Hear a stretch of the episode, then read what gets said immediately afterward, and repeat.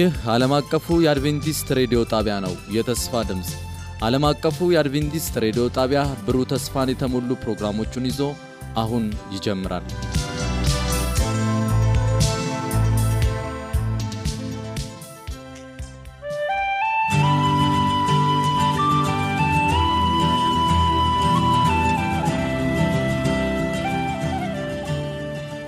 እንደምን ሰነበታችሁ ውድ አድማጮቻችን። ይህ የዓለም አቀፉ የአድቬንቲስት ሬዲዮ የአማርኛ ቋንቋ ስርጭታችን ነው። በየሳምንቱ የምናቀርበውን የመጽሐፍ ቅዱስ ጥናታችንን ይዘን ቀርበናል። አብረውኝ ለውይይት ያሉትን ወንድሞች ላስታውቅና ወደ ጥናታችን እንሄዳለን። ፓስተር ቴድሮስ አበበ እንዲሁም ወንድሜ ሙላት እንዲሁም ደግሞ የቴክኒክ ቁጥጥሩን ወንድማችን ኢራና አብሮን የሚቆይ ሲሆን ውይይቱን ደግሞ አብሬያችሁ የምቆየ ወንድማችሁ ሙሉነህ ነኝ። ውድ አድማጮቻችን የዛሬው የውይይታችን ርዕስ የሚሆነው 12ተኛው የሩብ ዓመቱ መርሃ ግብር ነው። በዚህ መርሃ ግብር ደግሞ መጽሐፍ ቅዱሳዊ እይታ በሚል እንወያያለን። መጽሐፍ ቅዱሳዊ እይታ የሚለው ሐሳብ ዋና የተመሠረተው ደግሞ የሰላም አምላክ ራሱ ሁለንተናችሁን ይቀድስ፣ መንፈሳችሁ ነፍሳችሁና ሥጋችሁ ጌታችን ኢየሱስ ክርስቶስ በሚመጣበት ጊዜ ያለ ነቀፋ ይጠበቁ ይላል። አንደኛ ተሰሎንቄ 523 ወንድሜ ሙላት ጸሎት ታደርግልናለን። አባታችን እግዚአብሔር ሆይ እጅግ እናመሰግንሃለን። ደግሞ አባት ሆይ ሁሌም ቃልህን ስለምትገልጥልን እናመሰግንሃለን። ደግሞ ተረድተነው በዚህ በነገርከን በገለጥክልን ልክ መኖር እንዲሆንልን እግዚአብሔር መንፈስ ቅዱስ ሆይ እንድትረዳን እንለምንሃለን። ቆይታችንን ለአንተ ክብር አደረግን በክርስቶስ ኢየሱስ ስም አሜን። እግዚአብሔር ይባርክህ ወንድሜ ሙላት። እንግዲህ ውድ አድማጮቻችን የዮሐንስ ራእይ መጽሐፍ ሁለት ወሳኝ የሆኑ ርዕሶችን ያነሳል። በዮሐንስ ራእይ 13 እና በዮሐንስ ራእይ 14 ላይ 13ን በምናይበት ጊዜ እነዚህ ሁለት ግሎባላይዝድ የሆኑ ወይም ደግሞ ዓለም አቀፍ ትስስሮች ዮሐንስ 13 ላይ ከባህር ስለሚወጣው አውሬ ያወራል። ዓለም ሁሉ እየተደነቀ የሚከተለውን አውሬ ያነሳል። 1338 እንዲሁም 12 16ን ስታነቡ ይሄንን አውሬ ከባህር የወጣውን አውሬ ዓለም እያደነቀው ሲከተል እናያለን። ምዕራፍ 14 ላይ ደግሞ ስናሄድ የዘላለሙን ወንጌል የሚሰብኩ ሦስት መላእክት ሲበሩ የሚል ለቋንቋ ለነገድ ወንጌል ሲሰበክ የሚል ሐሳብ አለ። እነዚህ ሁለቱን ሐሳቦች ስናነሳ ምንን እናያለን? እነዚህ ዓለም ሁሉ የተከተለውን ሐሳብ ያለውን አንድ ሐሳብ እንዲሁም ደግሞ ዓለም ሁሉ ደግሞ የናቀውን ሌላኛውን ጎራ እናያለን። ነገር ግን እነዚህን ስናስብ ሰዎች ምን ይላሉ? ከሁለቱ ስህተት ትምህርቶች ውስጥ የትኛውን ዓለም ተከትሎታል? በኋላ የምናነሳው ይሆናል መጽሐፍ ቅዱስ እይተን ስናነሳ። ሁለተኛ ደግሞ በጣም ወሳኝ የሆነው ሁለት የስህተት ትምህርቶች መካከል የእሁድ ቅድስናና የነፍስ አትሞትም ወሳኝ የስህተት ትምህርቶች እንደሆኑ ስንወያይ ነበር።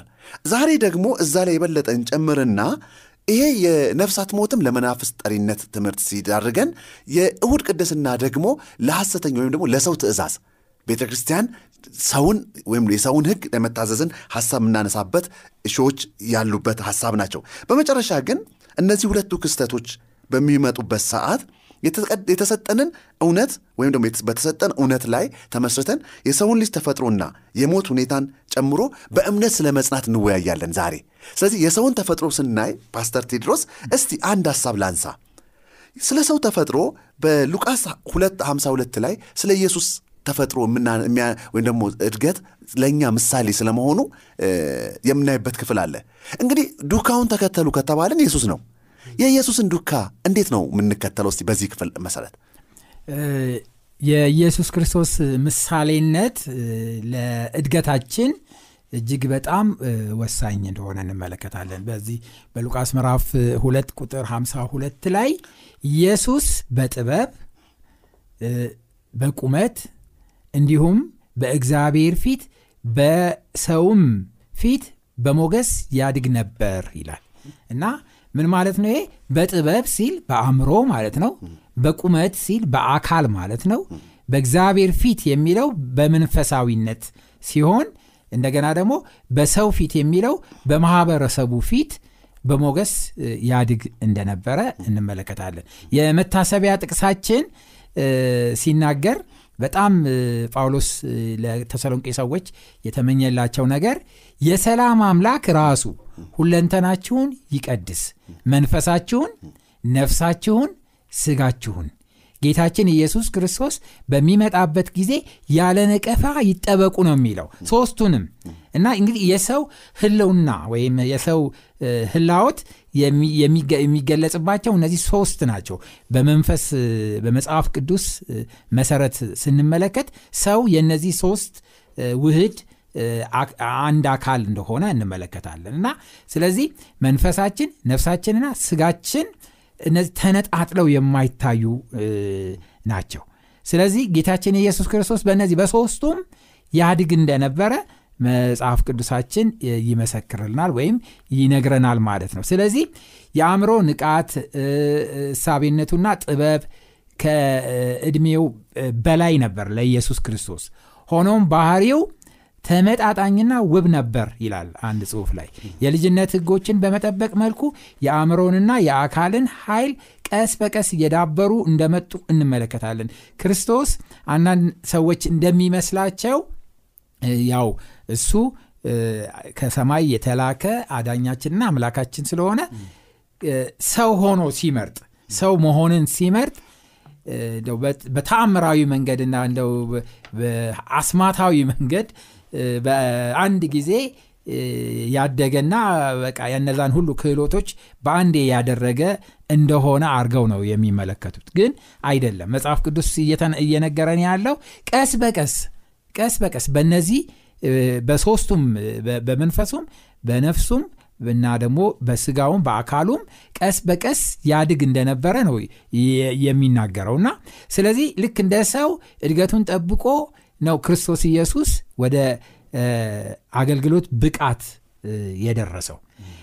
እንግዲህ የጌታችን የኢየሱስ ክርስቶስ እድገት ይሄ ከሆነ እኛም ደግሞ በእነዚህ በሶስቱ ነው ማደግ ያለብን ማለት ነው እና በተለይ በተለይ እኔ ትኩረት አድርጌ ለአድማጮችም በጣም የሚረዳቸውን አንድ ሀሳብ በዚሁ ለመጥቀስ እፈልጋለሁኝ። እና እነዚህ ሶስት አካሎች በእኛ ውስጥ ያሉ ሶስት አካሎች በእኩል አይነት ማደግ ይኖርባቸዋል ብለናል። ጳውሎስም ሲመኝልን ሁለንተናችሁ ይቀደስ ወይም በዚህ እደጉ ጌታችን ኢየሱስ ክርስቶስ በሚመጣበት ጊዜ ያለ ነቀፋ እንድትሆኑ ብሎ ይነግረናል። ስለዚህ እነዚህ ሶስት ክፍሎች ልክ ቤተ መቅደስ በተከፈለበት ሶስት ክፍል ይመሰላሉ። አካል የምንለው ውጫዊው የቤተ መቅደስ አደባባይ የሚባለውን ሲወክል ነፍስ የሚባለው ደግሞ አእምሮውን ሲወክል መንፈስ የሚባለው ቅድስተ ቅዱሳንን እና ሺካናው የሚገኝበት ወይም ደግሞ የእግዚአብሔር መገኘት የሚገለጽበት ስፍራ ነው። ስለዚህ መንፈስ ከእግዚአብሔር የተቀበልነው ነው። እግዚአብሔር ሲፈጥረን መንፈሱን አካፍሎናል። ስለዚህ አደባባይ ቅዱስ ስፍራና ቅድስተ ቅዱሳን የሚለውን በኦርደሩ ማስቀመጥ እንችላለን። በትክክል አዎ። ስለዚህ አሁን አደባባይ የሚባለው ውጫዊ ነው ስጋ ነው እዛ ያለው ስሜት ነው አካል ነው። አካል ነው ያለው። ማየት መቅመስ ማሽተት እነዚህ የመሳሰሉ ነገሮች አካላዊ የምንላቸው በውጭ ያሉ ክፍሎች ናቸው። እና አካል አሁን በጉ ሲመጣ አካሉ አለ አደለ እና ስጋው አለ ስጋው ይታረዳል ወይም መስዋዕት ይሆንና መሰዊያው ላይ ይቃጠላል። እና ብዙ ጊዜ እቺ አካል አካል የምትባለው ነገር ክፍሏ ምንድን ነው መቃጠል ነው። መቃጠል ነው። መንፈሳዊ ስንሆን መቃጠል ነው የእሷ ክፍል። ለምን ነው የምትቃጠለው? እንደምትፈልገው ስለማንፈቅድላት። ርር ትላለች። መብላት ያገኘችውን ሁሉ ልብላ ነው የምትለው። ያገኘችውን ልቅመስ ነው የምትለው። ስለዚህ ይሄ ደግሞ የእግዚአብሔር ፍቃድ ካልሆነ መንፈስ በውስጥ በኩል የሆንና ኖ የእግዚአብሔር ፍቃድ አይደለም ብሎ ይከለክላታል። እና እኛ መንፈሳዊ ከሆን መንፈሳዊ ሰዎች ከሆን ሁል ጊዜ የመንፈስን ድምፅ ነው የምንሰማው። መንፈስ የሚለውን ወይም የእግዚአብሔር ፍቃድ የሆነውን ነገር ነው በህይወታችን የምናከናውነው ማለት ነው።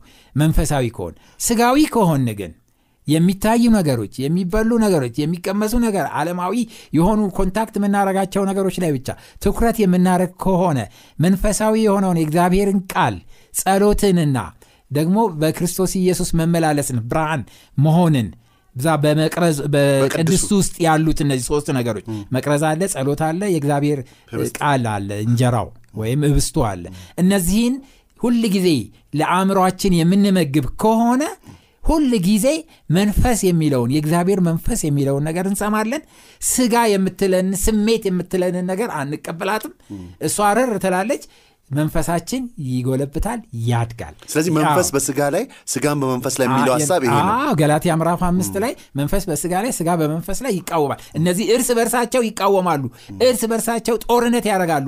የት መንፈስና ስጋ የት ነው ጦርነት የሚያደርጉት? ነፍስ ላይ ወይም አእምሮ ላይ ነው ጦርነት የሚያደርጉት። አእምሮ ደግሞ የእግዚአብሔርን ቃል እየተመገበ በእግዚአብሔር ቃል እየተኮተኮተ ካደገ ሁል ጊዜ መንፈስን ከፍ ከፍ ያደርጋል፣ ስጋን ደግሞ ፍቃዷ እንዳታደርግ ያግዳታል ማለት ነው። ስለዚህ የጌታችን የኢየሱስ ክርስቶስ እድገት ልክ በዚህ አይነት በትክክለኛው መንገድ የሄደ ነው። ስለዚህ ወንድሞቼና እህቶቼ እኛ አሁን ለክርስቶስ ኢየሱስ ምጽአት አሁን ጳውሎስ እንዳለ ለዛ ያለ ነቀፋ እንድንሆን የምንፈልግ ከሆነ ሁል ጊዜ በመንፈስ ልንመላለስ ያስፈልጋል። በጸሎቱ በቃሉና በምስክርነት ህይወት ልንመላለስ ያስፈልጋል። እንደዚህ የምናደርግ ከሆነ ክርስቶስ ኢየሱስ ምሳሌያችን በሄደበት ጎዳና እንሄዳለን። በእሱን ለመገናኘትና ከእሱ ጋር ደግሞ ህብረት ለማድረግ የምንችልና በመንፈስ ጸንተን የምንቆም ጠንካሮች መሆን እንችላለን እና ሚስጥሩ ይሄ መሆኑን ለመግለጽ ነው። እግዚአብሔር ይባርክ ፓስተር። እንግዲህ በአንተ አሁን ፓስተር ባነሳው ላይ ነው የምንቀጥለው። ስለዚህ ወደ ሙላት ልምጣ። እንግዲህ ፓስተር ቅድም አደባባዩን ከአ- ከአካላችን ጋር አያይዞ አስረድቷል። መጽሐፍ ቅዱስ ደግሞ እንደዚህ ይላል፣ አካልን እንደ ቤተ መቅደስ ይላል። ምክንያቱም ምን ይላል? አሁን የክርስቶስ ሞት ለመንፈሳዊ ማንነታችን ወይም ደግሞ እቺ ነፍስ አትሞትም የሚሉ ሰዎች አካል ቀርታ ለብቻዋ ራሷን የቻለች ትወጣለች ብሎ ነበር ያስተምራሉ ብለን የመጣ ነው። አሁን ግን ጳውሎስ እንደዚህ ይላል፣ እናንተ የስጋችሁ ከእግዚአብሔር የተቀበላችሁት በእናንተ የሚኖረው የመንፈስ ቅዱስ ቤተ መቅደስ እንደሆነ አታውቁምን ይላል። ምክንያቱም እኛ ስንፈጠር በእግዚአብሔር መልክና አምሳል ነው። ስለዚህ አካላችንም በእግዚአብሔር አምሳል ነው የሚለው ሀሳብ አለ። ይህን ሀሳብ እንዴት ታየዋለህ ወንድም ይሙላል? እንግዲህ ቅድም ቴዲ ሲነሳ አስተውለን ከሆነ የመጀመሪያዎቹ ስጋ ለባሽ እናት አባቶቻችን ጸባቸው ከማን ጋር ነበር? ከእግዚአብሔር ነገር ጋር ከተፈጠሩበት ዓላማ ጋር ነበር አይደል? ምክንያቱም ሰው ሲፈጠር እግዚአብሔርም አለ አይደል? ሰውን እንፍጠር?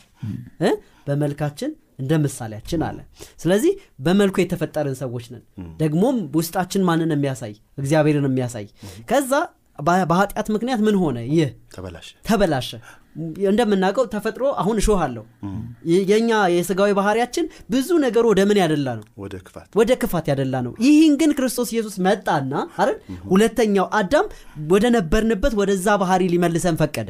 ስለዚህ ማንን ሰጠን? ቅድም እንዳነበብከው ለመሆኑ አለ ጳውሎስ። ጳውሎስ በነገራችን ላይ እየጻፈ ያለው እኮ ለአማኞች ነው አይደል? ይህን የቆሮንቶስ የቆሮንቶስን ደብዳቤ ለሚያምኑ ነው የተጻፈ ለእኛ ነው የተጻፈው። ስለዚህ ክርስቶስ በክርስቶስ ኢየሱስ ምክንያት አንድ ነገር ሆኗል። ታስታውሱ ከሆነ እኮ ምዕራፍ ስድስት ዘፍጥረት እኮ ሰው ያሳዘነው ማንን ነው? የእግዚአብሔርን መንፈስ እኮ ነው። ከዚህ በኋላ መንፈሴ እያዘነ ከማን ጋር አይቆየም ማለት እግዚአብሔር። ከሰው ጋር አይቆይም። ከስጋ ለባሽ ጋር። ምክንያቱም የተፈጠርነው በማን አምሳል ስለሆነ። እንደውም ኢዮብ ይናገራል እስትንፋስ ምን አረገኝ ይላል። መንፈስ ፈጠረኝ? ይላል ስለዚህ በክርስቶስ ኢየሱስ ምክንያት አሁን በእግዚአብሔር ልጅ የምናምን ሁላችን የማን ማደሪያዎች ሆነናል? የመንፈስ ቅዱስ። ማደሪያ ይሆነናል። ስለዚህ ለዚህ ስጋችን ምን ልናደረግ ይገባል? ስለዚህ የምንጠነቀቅ ከሆነ ምክንያቱም ይላል 20 ምዕራፍ 6 ቁጥር 20 ላይ በዋጋ ተገዝታችኋልና ስለዚህ በሰውነታችሁ እግዚአብሔርን ምን አድርጉት? አክብሩት። ወገኖቼ ምን ያህል ለስጋችን እንጠነቀቃለን ስጋችን ላይ ለምንነቀሰው ንቅሳት ወደ ውስጥ ለምናስገባው ለእያንዳንዱ ነገር ምን ያህል እንጠነቀቃለን? በተለይ በተለይ ሌላውስ ሌላ ነው አይደል? ክርስቲያኖች የሆንን እኛ ወደ ውስጣችን ለምናስገባው በእጆቻችን ለምንሰራው በእግሮቻችን ለምንራመድበት ለእያንዳንዱ ነገር እንድንጠነቀቅ ከመንፈስ ተወልደናል ያኔ ከውሃና ከመንፈስ እንወለድ በክርስቶስ ኢየሱስ የተሰጠን ማንነት አለ። እና ስለዚህ እስኪ አድማጮች ራሳችንን እንጠይቅ። አንደኛ ቆሮንቶስ 10 31 እንደዚህ ይላል እንደዚህ ይላል እንግዲህ ስትበሉም ሆነ ስትጠጡ እነዚህ ትንሽ ነገር የምንላቸው ነገሮች ለእግዚአብሔር ትልቅ ነገር ከሆነማ እንዴት ልንጠነቀቅ? ስንበላና ስንጠጣ። ተዉት ሌላውንና መጽሐፍ ቅዱስ የሚፈቅድልንና የማይፈቅድልን አይደለም በመጠን መጠጣትና መብላትም እኮ አለ። የተፈቀደውን እንኳን። የተፈቀደውን እንኳ ክርስቲያኖች ነን። ያልተፈቀደው አልተፈቀደውም አይደል? የተጻፈልን ግን ምን ያህል እንጠነቀቃለን? ለውስጣችን ለምናስገባው የምን- የምንበላውን ስጋ የምንበላውን ውሃ የምንጠጣውን ውሃ እያንዳንዱን ነገር በውስጣችን እግዚአብሔርን የሚያስከብር ነው ወይ? ነገሮችን አንደኛ በመጠን እናደርጋለን የሚለውን ነገር ሁለተኛ የምር የምንበላውን የምንጠጣውን ነገር ክርስቶስን ያከብራሉ የሚለውም ነገር መመለስ መልካም ነው። እና ምክንያቱም ወገኖቼ ከክርስቶስ ኢየሱስ ከውሃና ከመንፈስ ስንወለድ ሰማያዊውን ህይወት እዚህ ጀምረነዋል ጳውሎስ ይላል አደለ በአንደኛ ቆሮንቶስ ምዕራፍ 15 ቁጥር 53 እና 54 አይደል? ስለሚነሳው ማንነት ይነግረናል። አሁን ክርስቶስ ኢየሱስ ቢመጣ ይህ የሚቆሽሸው የሚበሰብሰው አይደል? ማንነታችን ምን ያደርጋል? ይለወጣል። ይለወጣል። የሚለወጠው ይሄ ማንነት ሆነው ባህሪያችን ግን የሚቀጥለው ነው አይደል በክርስቶስ ኢየሱስ የተወለድንበት ማንነት ምን ያደርጋል? ይቀጥላል። እድገታችን ምን እያደረገ ይቀጥላል? ስለዚህ ምን ያህል ለዚህ ስጋችን እንጠነቀቅለታለን? በስነ ስርዓት ያልያዝነው ማንነት አእምሯችንን ምን ያደርጋል? ይጎዳዋል። ስጋዊ የተለያየ ማንነት ሰው የለውም። አንዳንዱ ሰው አይደል ለነፍሴ ብሎ ይራባል። አይደል? ለነፍሴ ብሎ ገዳም ይገባል ግን ነፍስ የሚባል ነገር የለውም። እየጎዳ ያለው አእምሮውን እየጎዳ ነው። አእምሯችን ከተጎዳ እግዚአብሔርን በጥበብ ምን ልናደርገው አንችልም? ልንከተለው አንችልም። ልናስተውልም የምናነበው ልናስተውል አንችልም። ስለዚህ ስጋችን መንፈሳችን አይደል? ማንነታችንን ልንጠብቅ ይገባል። እና ይሄ ሰውነታችን ጤነኛ ሲሆን ነው እግዚአብሔርን በሚገባ ልናመልከው በሚገባ ልንሰማው በሚገባ ልንታዘዘው የምንችለው። እና ለዚህ ሰውነታችን ምን ያህል እንጠነቀቃለን የሚለውን ሁላችንም በያለንበት እንጠይቅ። አሜን። እግዚአብሔር ይባርክ ወንድሜ ሙላት። እውነት ነው። እንግዲህ የምትበሉ የምትጠጡ ብትሆኑ ወይም ማናቸውን ነገር ብታደርጉ ሁሉን ለእግዚአብሔር ክብር አድርጉት ወደሚቀጥለው ሀሳብ ልቀጥል ፓስተር። እንግዲህ የክርስቶስ አይምሮ የሚል አለ። የክርስቶስ አይምሮ በእናንተ ውስጥ ይኖርባችሁ ይላል። ቅድም ብላል አካል አለ አይምሮ አለ። አካል ስጋዊውና መንፈሳዊ ማንነታችን የሚወሰነው አይምሮ በሚለው part እንደሆነ አይተናል። የክርስቶስ አይምሮ ደግሞ ማለት ምን ማለት ነው? የክርስቶስ አይምሮ በእናንተ ይኖርባችሁ ሲል። በጣም ግሩም የሆነ ትምህርት ነው እና በደረጃ ነው እየተመለከትን ያለ ነው ቅድም ወንድሜ ሙላት እንደጠቀሰው አካልን የሚመለከት ነበር አሁን ስንነጋገር የነበረው። እና በአካላችን ላይ የምናደርገው ነገር ሁሉ አእምሯችንንም እንደገና ደግሞ ነፍሳችንንም ይጎዳል እና ምንም ተነጣጥሎ የሚታይ ነገር አይደለም። ስለዚህ ነው ብትበሉም ብትጠጡ ማናቸውንም ነገር ብታደርጉ ለእግዚአብሔር ክብር አድርጉት ብሎ የሚናገረን ይሄ ነው። ሌላው አእምሮ አእምሯችን ነው። አእምሯችን ያው እንግዲህ በኃጢአት በመውደቃችን ምክንያት ክርስቶስ ስለዚህ ጉዳይ በሚናገርበት ጊዜ እንደዚህ ብሏል። ከውስጥ ይላል ከሰው ልብ የሚወጣ ክፉ ሐሳብ ዝሙት መስረቅ መግደል ምንዝር ጉምጅት ጉምጅት ክፋት ተንኮል መዳራት ምቀኝነት ስድብ ትዕቢት ስንፍና ናቸው ይላል በማርቆስ ምዕራፍ 7 ቁጥር 21 እና 22 ላይ እንግዲህ የሰው ውስጣዊው ከውስጡ የሚወጣው ከአእምሮ ውስጥ የተከማቹ ነገሮች ናቸው። እነዚህ ዝሙት መስረቅ መግደል ማመንዘር መጎምኘት ምቀኝነት ስድብ ትዕቢት ስንፍናና እነዚህ የመሳሰሉት ነገሮች ሁሉ በአእምሮአችን ውስጥ የሚከማቹ ነገሮች እንደሆኑ መጽሐፍ ቅዱስ ይነግረናል። ስለዚህ አእምሯችን እነዚህን ነገሮች ያከማቻል ማለት ነው። ያከማቻል ማለት ነው። እና ሰው አሁን ኃይለኛ መርደር ወይም ኃይለኛ ነፍሰ ገዳይ ሆኖ እንደዚህ አድርጎ ቆራርጦ ሰውን ገደለ ምናምን ምናምን ምን ነካው? በአንድ ጊዜ እንዴት አድርጎ ሰውን እንደዚህ ክፉ ነገር ሊያደርግ ይችላል? እንዴት ብሎ ጥሩ ሰው ነበረ? እንዴት አደረገ? አይደለም። በምንም አይነት መንገድ በአእምሮ በአእምሮ ውስጥ ሲያከማቸው የነበረ ነገር ነው ይሄ ውጤቱ ነው በኋላ ይታያል። በአንድ ጊዜ አይመጣም። በአንድ ጊዜ አይመጣም። ቅድም እንዳልከው በቅዱሱ ስፍራ ቃሉ መብራቱ እንዲሁም ደግሞ ጸሎቱ ወይም ደግሞ እጣኑ እጣኑ ያለውን የትኛውን አስቀምጧል ነው ዋናው? አዎ እነዚህን ነገሮች በመንፈስ የሚመላለስና እነዚህን ነገሮች የማይለማመድ ከሆነ በአንጻሩ የዓለምን ክፋት የዓለምን ምቀኝነት ተንኮል ዘረኝነት እነዚህን ነገሮች የሚከታተል ከሆነ መጨረሻ የዚህ ሰውዬ ውጤት የሚገለጸው በራሱ የሚገለጸው ነገር ይሄ ነው። ለዚህም ክርስቶስ የምትሰሙትን ተጠበቁ ተጠንቀቁ። የምታዩትን የምትሰሙትን ተጠበቁ ተጠንቀቁ ነው የተባል ነው እና ስለዚህ አእምሯችን ውስጥ የሚከማቹ ነገሮች ናቸው እኛነታችንን የሚወስኑት። በኋላ እኛነታችንን የሚገልጹት እነዚህ ነገሮች ናቸው። ስለዚህ ስንመከር በአንደኛ ቆሮንቶስ ምዕራፍ ሁለት ቁጥር አ- 16 ላይ እንዲያስተምረው የጌታን ልብ ማን አውቆት ነው ይልና እኛ ግን የክርስቶስ ልብ አለን ምን ማለት ነው? ልብ ተብሎ የተጠቀሰው ላይ አእምሮ የሚለውን ሀሳብ ነው የሚናገረው። አእምሮ አለን። የክርስቶስ አእምሮ አለን። እና አንድ ጊዜ እንደዚህ ጂምናስቲክ የሚሰሩ እና ብረት የሚያነሱ ሰዎች የሚሰሩበት ቦታ ሄጄ ነበር። እና ከዛ ትልልቅ መስታወት አለ ፊታቸው። እና ያንን ትልልቅ መስታወት ፊታቸው አለ። እና ብረቱን ያነሳሉ። ያነሱ ያነሱ ያነሱና ስዕል ደግሞ አሉ። ትልልቅ ስዕሎች በትልልቅ ሰውነታቸውን በስፖርት ያዳበሩ ሰዎች ፎቶ አለ። ከዛ እሱም ፎቶ ያዩና የራሳቸውን ደግሞ በመስታወት ያያሉ። እና አሁንም ቀርቷል ማለት ነው። እንደገና ያነሳሉ። ያንን እስከሚመስሉ ድረስ ሰውነታቸውን እየተመለከቱ ያንን ምስል እስከሚመስሉ ድረስ ቅርጻቸውን ወደዛ ያሳድጋሉ። እኛም ክርስቶስን እስከምንመስል ድረስ ወይም የክርስቶስ ልብ በእኛ እስከሚሳል ድረስ በእኛ ውስጥ እስከሚሆን ድረስ ምን ማለት ነው? አእምሯችንና አስተሳሰባችን ሁሉ መንፈሳዊ ልክ እንደ ክርስቶስ እስኪሆን ድረስ ከቃሉ ጋር በጸሎት እጅግ በጣም መመላለስ ይኖርብናል። አእምሯችን የሚጠበቀው በዚህ ምክንያት ነው የዛን ጊዜ በሮሜ ምዕራፍ 12 ቁጥር 2 ላይ የእግዚአብሔርን ፍቃድ እርሱም በጎና ደስ የሚያሰኘው ፍጹም የሆነውን ነገር ምን እንደሆነ ፈትናችሁ ታውቁ ዘንድ በልባችሁ መታደስ ተለወጡ እንጂ ይህንን ዓለም አትምሰሉ። ዓለምን የምንመለከት ከሆነ ሁል ጊዜ በቴሌቪዥን ላይ ሁል ጊዜ በኢንተርኔት ላይ ሁል ጊዜ በፖለቲካው ላይ የምናተኩር ከሆነ ይህንን ዓለም እንመስላለን። ምንም ጥርጥር የለውም። ወደ ጌታና ወደ ቃሉ ከመጣን ግን ህይወታችን ክርስቶስን መስሎ ይቀረጻል አእምሯችን የክርስቶስ አእምሮ ይሰጠናል። የክርስቶስ ሀሳብ በእኛ ውስጥ ይሆናል። የእግዚአብሔር ሀሳብ ከመሰረቱ ይሄ ነው። ቃል ኪዳኑም ይሄ ነው። በኤርምያስ ምዕራፍ 31 ቁጥር 31 እስከ 33 ላይ ሄደን በምናነበት ህጌን በልባችሁ እጽፋለሁ። በውስጣችሁ እጸፋለሁ በትእዛዜ አስኬዳችኋለሁ። ፍቃዴን ትፈጽማላችሁ።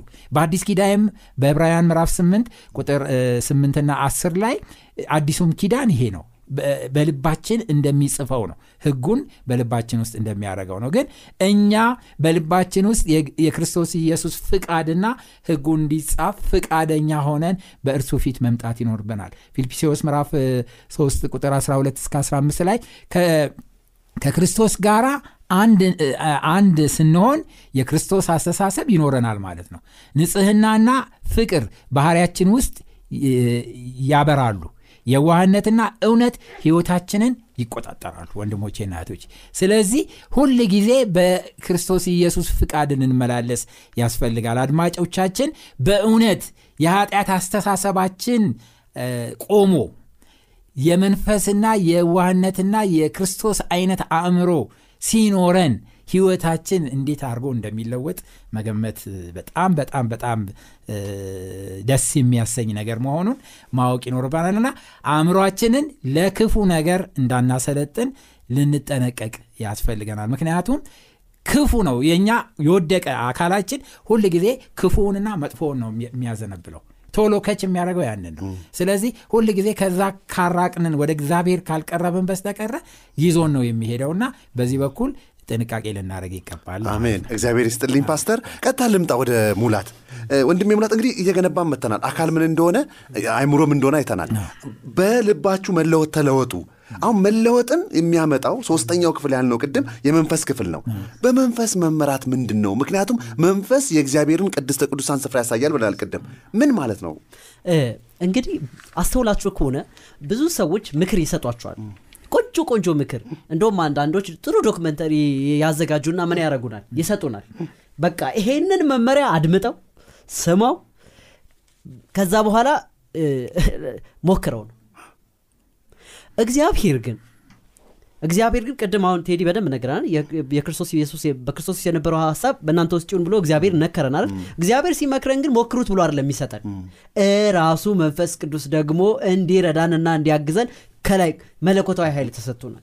ምክንያቱም እንዲህ ይላል ሮሜ አምስት አምስት ይህም ተስፋ ለረፍት አይዳርገንም። እግዚአብሔር በሰጠን በመንፈስ ቅዱስ ፍቅሩን በልባችን አፍስሷል አስተውላችሁ ከሆነ ከባለ ሀምሳ በኋላና አይደል? ከባለ ሀምሳ በኋላና ከባለ ሀምሳ በፊት የነበሩት ሐዋርያት ይለያያሉ። ስለዚህ ወገኖቼ እኛ አንችልም። ስጋችንን ከክርስቶስ ኢየሱስ ጋር ምን አድርገነዋል? ሰቅለነዋል። ዓለማዊ ምኞትንና የስጋን ምኞት ሁሉ ከክርስቶስ ኢየሱስ ጋር ሰቅለናል። ከማን ተወልደናል? ከክርስቶስ ከክርስቶስ ተወልደናል። በማን አማካኝነት? በመንፈስ ቅዱስ አማካኝነት። ስለዚህ ስንፈቅድለት ይሄንን ባህሪ በእኛ የሚሰራ መለኮታዊ አካል ለእኛ ምን ተደርጎናል? ተሰጥቶናል። ከሐዋርያት ዘመን ጀምሮ የወረደው ያ መንፈስ ቅዱስ በቤት አለ በምድር አለ። በእኛ ህይወት ምን ለማድረግ? በፈቀድንለት ልክ የክርስቶስ ኢየሱስ የሆነውን ባህሪ ምን ሊያደረገን ሊያለማምደን ከፈቀድንለት ደስ የሚ- ደስ የሚል ቋንቋ ይሰጠናል። ሮሜ ምዕራፍ 8 ቁጥር 4 በእግዚአብሔር መንፈስ የሚመሩ እነዚህ የእግዚአብሔር ልጆች ናቸው ስለዚህ ከፈቀድንለት መንፈስ ቅዱስ የእግዚአብሔር የሆነውን ባህሪ በማን ውስጥ ይሰራል? በእኛ ውስጥ። ይሰራል። ቅድም ቴዲ ሲል ነበር መንፈስ መንፈስ ቅዱስ ዝም ብሎ መጥቶ ማንነትን አይሞላም። ነገር ግን ስንፈቅድለት ቃሉን ይገልጣል። ቃሉን የምንታዘዝበትን ጸጋ ይሰጣል። ከዛ የክርስቶስ ኢየሱስ የሆነው ባህሪ ሁሉ በማን ውስጥ ይሆናል? በእኛ ውስጥ ይሆናል። ሰዎች አሁን ችግራችን ምንድን ነው ከቃሉ እንር- እንርቃለን። ከቃሉ ከራቅን ደግሞ መንፈስ ቅዱስ በምን ይናገረን?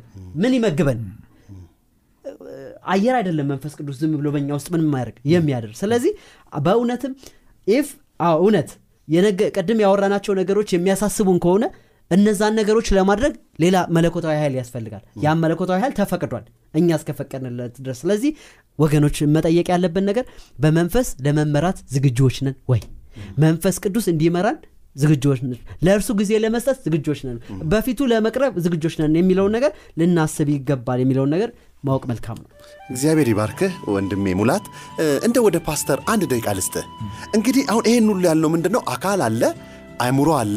ይህንን ደግሞ በአካላችን እንዴት እንንከባከብ እንዳለ የተቀደሰ አካል እንደተሰጠን ከእግዚአብሔር። ምክንያቱም ኃጢአት አካልንም አይምሮንም ነው ያበላሸው። በተመሳሳይ ጊዜ ደግሞ መንፈስንም ተለይተናል አሁን ቅድም ስናወራ እንደነበረ አይምሯችን ወስኖ ወይ ለእግዚአብሔር መንፈስ እንቀበላለን ወይ ደግሞ ለሴጣን መንፈስ እንቀበላለን። ከዛ አካላችንን የሚመራው ይመራል። በእግዚአብሔር መንፈስን የምን- የምንወስን ከሆነ የእግዚአብሔር መንፈስ ወደ ቅድስና ይመራናል። የሰይጣንን መንፈስ የምንወስንለት ከሆነ ወደ ኃጢአትና ወደ ጥፋት ይመራናል። ታዲያ ለዝግጅቱ እንዴት እናደርግ ይህን አሁን እስቲ ጠቅልልኝ አንድ ደቂቃ ብቻ ልስጥህና ጠቅልልልኝ። ለክርስቶስ ዳግም ምጽአት እንዴት ነው ዝግጁ መሆን የምንችለው በጣም በጣም በጣም ወሳኝ መጠቅለያ ሀሳብ ነውና ጊዜ የለም። ቶሎ ብዬ ላስቀምጠው። ምክንያቱም አሁን ያለንበት ዘመን እጅግ በጣም ከባድ ዘመን ነው። ቴክኖሎጂው የምናየው ኢንተርኔቱ እያንዳንዱ ነገር የሚሰራው እኛን ወደ ዓለም ውስጥ ለመክተት ከእግዚአብሔር መንፈስ ለማራቅ ነው። ስለዚህ በጣም ከባድ የሆነ ውሳኔ መወሰን ይኖርብናል። እኛ መወሰን አለብን። ጴጥሮስ ሲናገር ጽድቅ ለጽድቅ ስንል መከራን መቀበል አለብን ይላል በቃ መወሰን አለብን።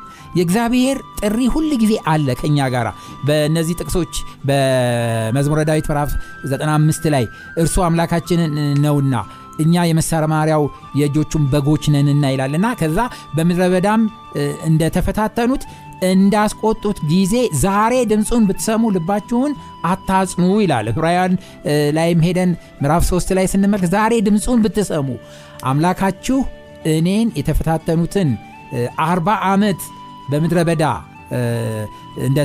እንደተቀዘበዙ እናንተም እንደዛው እንዳትሆኑ እልህኛ አትሆኑ እያለ ይመክረናል። ስለዚህ ዋናው ችግራችን ምንድን ነው? ቆይ ነገ ቆይ ከነገ ወዲያ ህይወቴን አስተካክላለሁ መንፈሳዊ ይሆናለሁ። የእግዚአብሔርን ቃል አጠናለሁ። ዛሬ ይህን ላርግና ነገ እናደርጋለሁ። መጽሐፍ ቅዱስ ግን ዛሬ አሁን አሁን ድምፁን ብትሰሙ ወስኑ ነው የሚለው እና ወ- አድማጮቻችን እና ይህንን የምንከታተል ሁላችንም ለመንፈሳዊነትና ከእግዚአብሔር ጋር ለመስማማት ጊዜው ዛሬ ነው። ዛሬ ከወሰን ነገ ለሚሆነው ነገር